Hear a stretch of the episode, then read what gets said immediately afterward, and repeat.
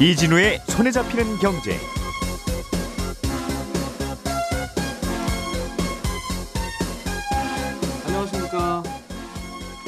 안녕하십니까, 이진우입니다. 동네 이웃한테 잠깐 내 차를 빌려주고 사용료를 받을 수 있는 이른바 자동차판 에어비앤비 사업이 가능해집니다. 이게 어떻게 작동하는 건지, 그리고 지금까지는 이게 또 왜 안 됐었던 건지 자세한 얘기 좀 함께 들어보겠습니다. 정부가 달걀 가격 안정화를 위해서 다른 나라에서 달걀을 추가 수입하기로 했습니다. 수입 달걀은 어디서 어떻게 가져오는 건지, 국내 달걀 가격에는 어떤 영향이 있을지 살펴보겠고요. 그동안 계속 기울어져가는 사업으로 생각되던 철강, 화학, 석유업종, 최근에 다시 살아나고 있습니다. 여기에는 어떤 배경이 있는 건지 또 짚어보겠습니다. 4월 8일 목요일 손에 잡히는 경제, 광고 듣고 오겠습니다.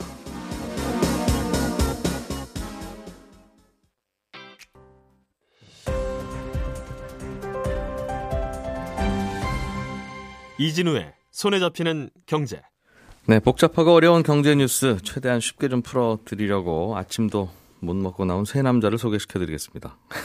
김현우 행복자산관리연구소장, 그리고 에셋플러스의 김치형 경제 뉴스 큐레이터, 손에 잡히는 경제 박세훈 작가. 어서 오십시오. 네, 안녕하세요. 아침 못 먹었어요. 그 봐요, 아침도 못 먹었어요. 저는 먹었습니다. 저도 와이프가 차려줘서. 먹은 얼굴이 아닌데.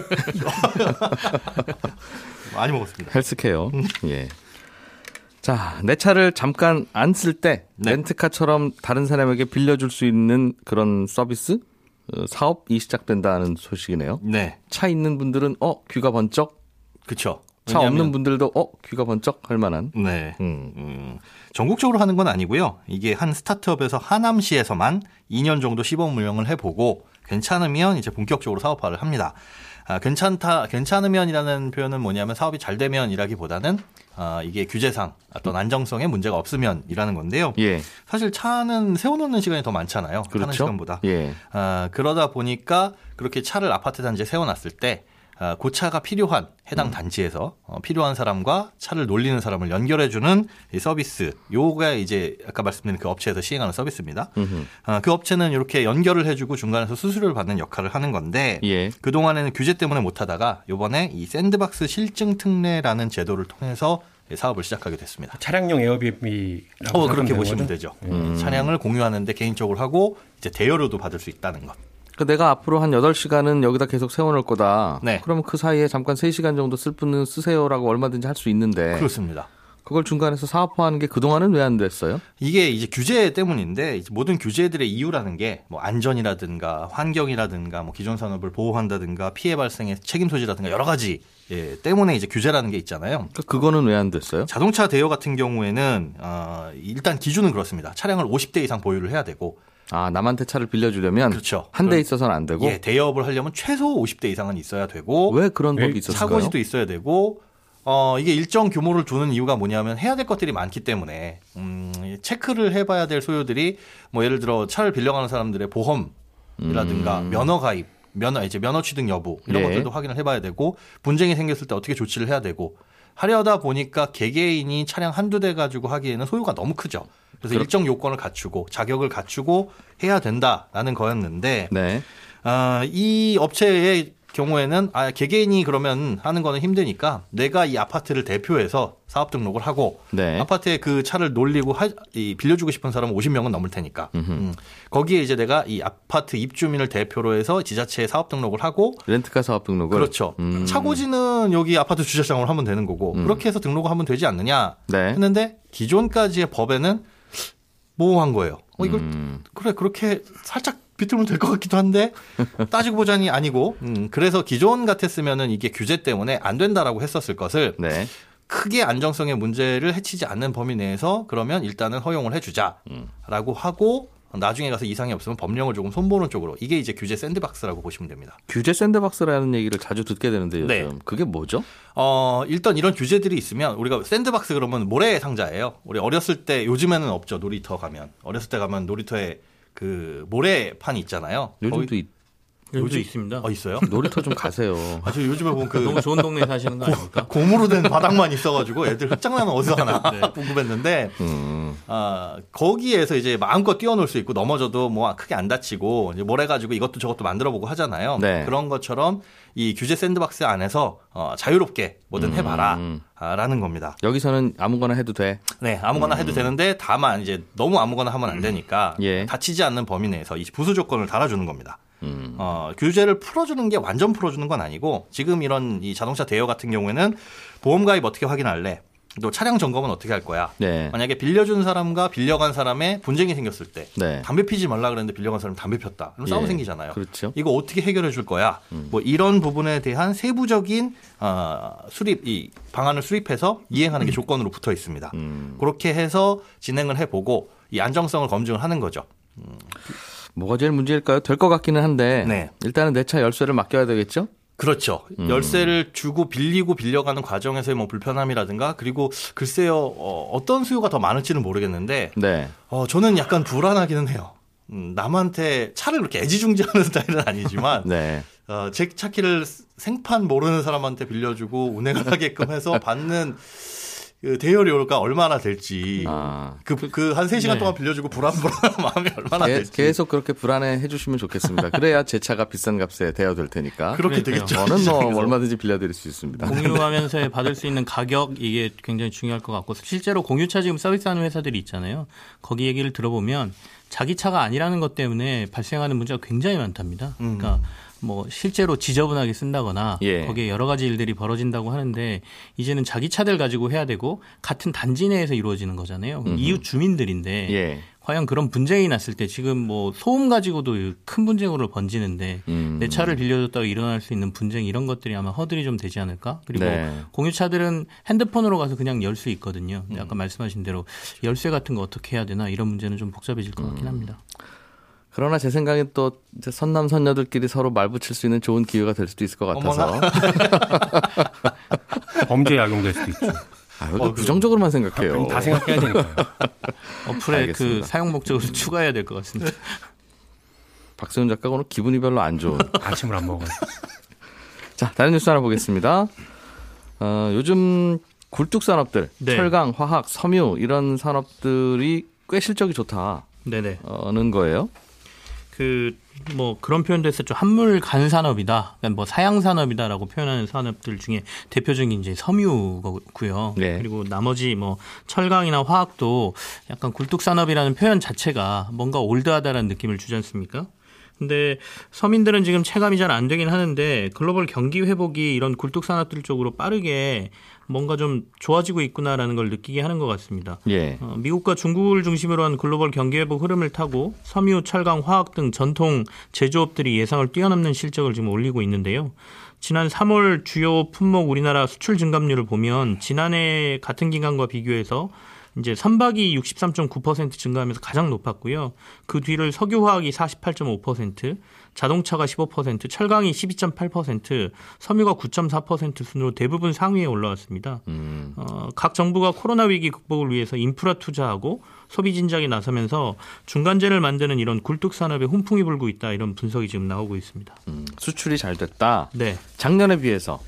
그렇습니다. 그러니까 작년 1분기에는 뭐 코로나 때문에 정신없어서 수출이 좀 줄었을 테니까 네. 올해는 늘어나는 건 당연하게 생각되기도 하는데 그거 감안하더라도 더 늘었다는 말이군요. 그렇습니다. 그리고 기억해 보시면 작년 하반기까지만 해도 IT 관련 언택트 업종들이 굉장히 수혜를 받았다는 얘기를 들었잖아요. 근데 이게 이제 경기 회복이 나타나면서 이런 굴뚝 산업 쪽으로도 확산된다는 점에서도 의미가 좀 있는 것 같다라는 예. 얘기도 나오고요. 그럼 작년보다 올해가 철강이나 석유화학을 네.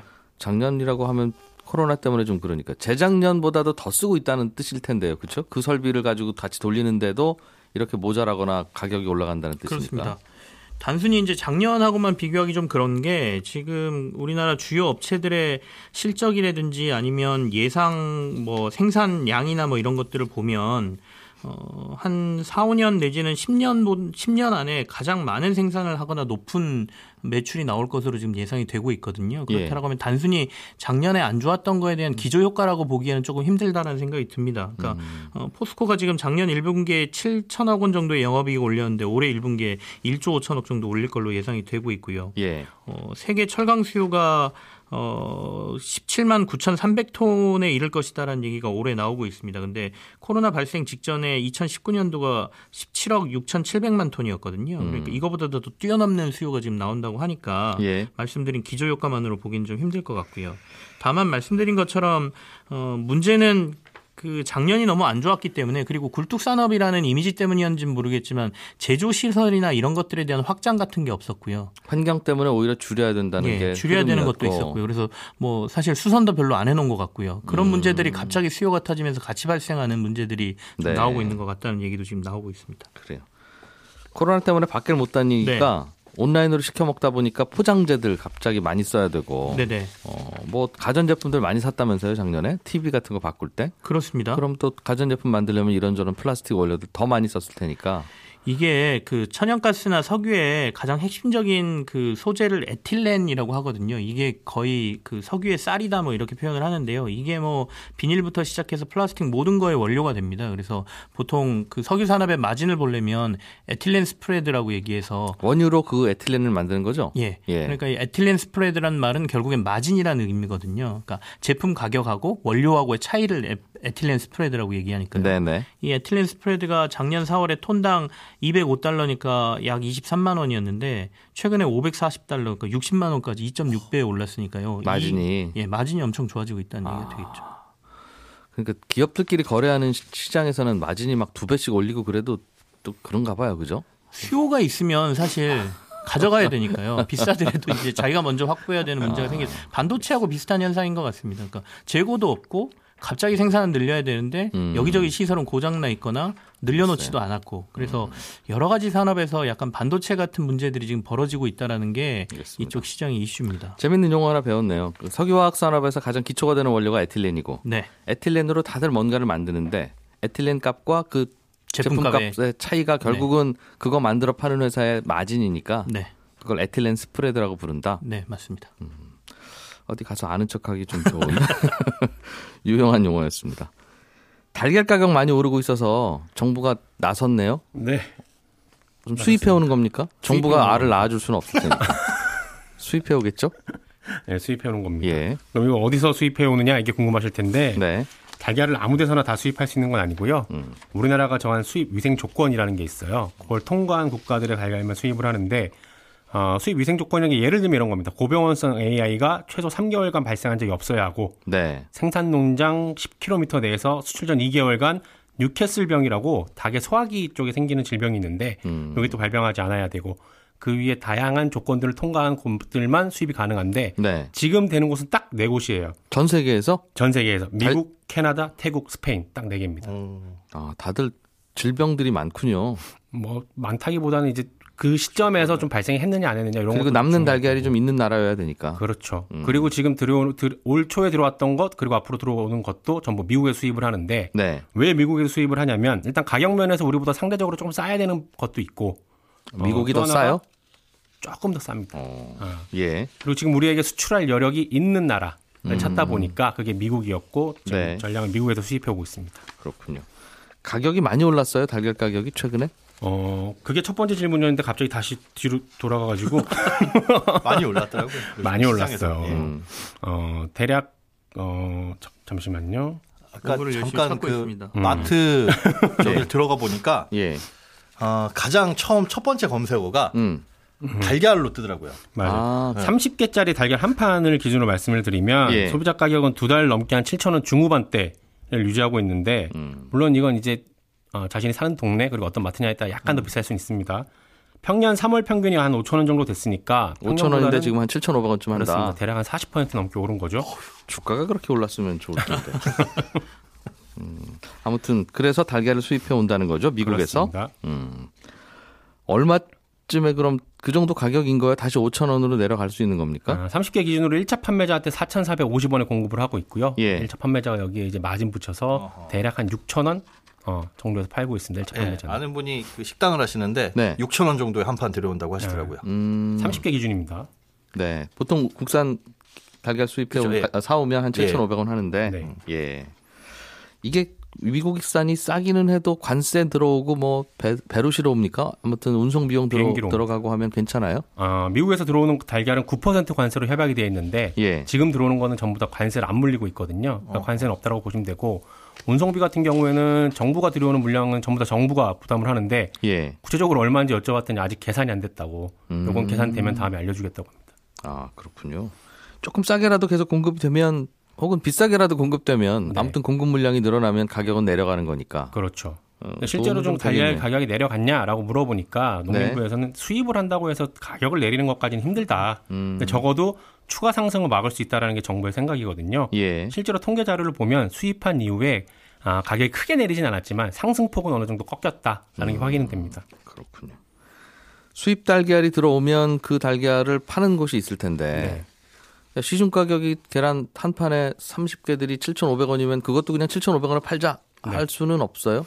중간 마진을 결국 유통하시는 분이 쓱 가져가는 그런 걱정은 안 해도 됩니까? 네, 일부 보도에서 그런 지적이 나오긴 했어요. 어떤 곳에 갔더니 수입란이라고 하면서 9,000원에 파는 것도 있더라, 10,000원에 파는 것도 있더라. 이런 건 정부가 좀 관리 감독을 해야 되는 게 아니냐라는 보도가 나왔는데 거기에 대해서는 농축산식품부 박홍식 과장 얘기 직접 들어보시죠. 정부는 수입 계란 직배 판매 시에 낙찰업체에 대해서는 과도한 마진을 붙이지 않도록 관리하고 있습니다. 그런데 계란 수입 판매점에 판매 가격까지 관리하는 것은 좀 적절하지 않다고 보여집니다. 정부의 수입 목적은 수입 계란을 단순하게 싸게 판매하도록 하는 것이 아니라 국내 공급 능력이 감소함에 따라 어려움을 겪고 있는 일반 가정용 판매점, 또 외식업체나 반찬가게 등 중소상공인, 또 가공업체 등이 국민 필수식품인 계란 확보할 수 있도록 도움을 주기 위한 그런 것입니다. 네, 목소리가 굉장히 점잖으시죠? 네, 다시 정리하면 과장님다운 목소리네요. 그렇습니다. 네. 가격은 판매자가 자율적으로 붙이는 거라서 거기까지 정부가 개입을 할 수 없다. 이 얘기입니다.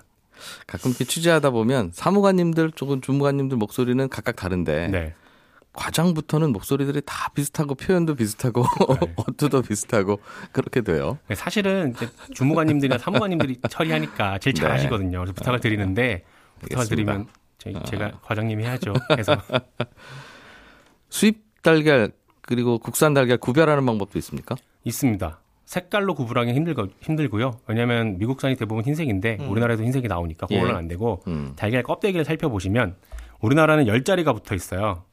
산란 일자, 숫자가 10개가 네, 쓰여있다. 농장 고유번호, 그리고 환경 이렇게 해서 딱 10자리인데 미국산은 5자리입니다. 앞에 4개는 산란 일자고요. 뒤에 하나는 어떤 환경에서 컸는지 그 숫자거든요. 예. 5자리냐 10자리냐 보고 구분하시면 됩니다. 자, 다른 뉴스 하나 또 보겠습니다.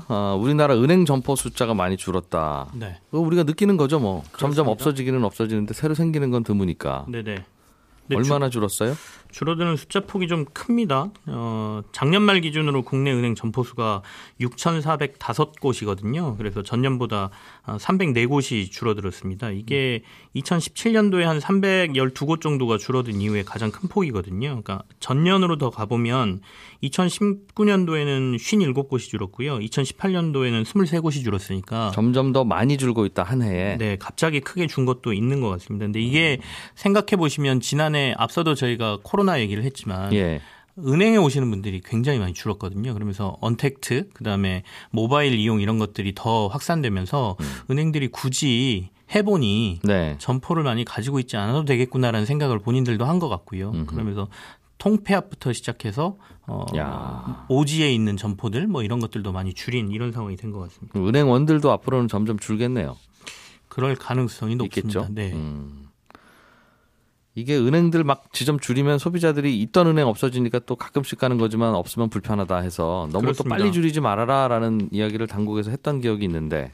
네. 지난해 2월에 이제 그 은행권 점포 운영 현황에 대한 공시를 확대하겠다라고 얘기하면서 그렇게 하는 이유가 어디가 이렇게 빨리 접점을 줄여버리는지 고객들이 알게 하겠다라는 것도 있었고요. 그리고 지점을 줄일 때 이 지점을 줄이는 이유를 좀 설명을 해야 된다. 예. 그러니까 예를 들면 거기에 방문하는 고객 수라든지 아니면 이러이러한 이유 때문에 점포를 줄일 수밖에 없습니다라는 거를 당국에 얘기를 해야 우리가 거기에 대한 가이드라인이나 이런 것들을 만들겠다라고 얘기를 했었습니다. 그러니까 일종의 접점이 너무 줄어드는 거에 대한 걱정을 하고 있는 것이죠. 특히 오지나 산간지역 이런 데 은행 하나 없어지면 네. 다시 읍내로 가거나 뭐 이런 불편들이 있으니까 그런 데는 좀 유지하게 하겠다는 의지가 좀 있었던 것 같은데요. 근데 어쩔 수 없는 경제 논리 때문에 은행들은 결국에는 점포를 줄일 수밖에 없는 상황이다 이렇게 얘기를 하고 있습니다.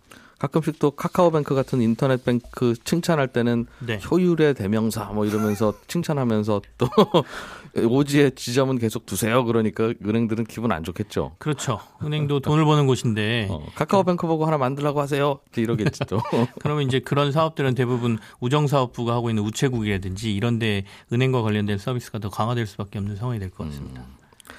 자 마지막으로 앨런 머스크 테슬라 창업자죠? 네네네. 이분의 동생이 테슬라 주식을 최근에 대규모로 매도했습니까? 테슬라의 이사로 있는 그 동생 이름이 킴벌인데요. 예. 이게 옵션이라는 게 있습니다. 주식에 보시면. 그러니까 살 수 있는 옵션도 있고 팔 수 있는 옵션도 있는데요. 뭐 콜옵션, 풋옵션 이렇게 얘기하지 않습니까?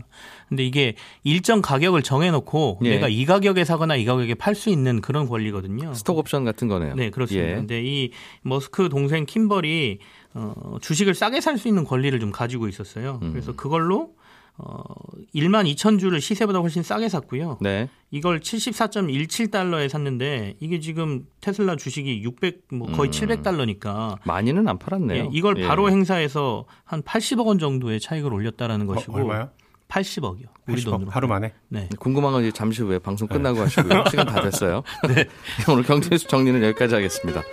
김치형 경제뉴스 큐레이터 그리고 김현우 소장, 박세훈 작가 세 분 고생하셨어요. 감사합니다. 네, 감사합니다. 예, 방송 마치고 아침 식사도 하시고 저는 잠시 후 11시 5분에 손경제 플러스 시간에 찾아뵙겠습니다. 나라빚이 점점 늘고 있다는 이야기 주로 전해드릴 거예요. 고맙습니다.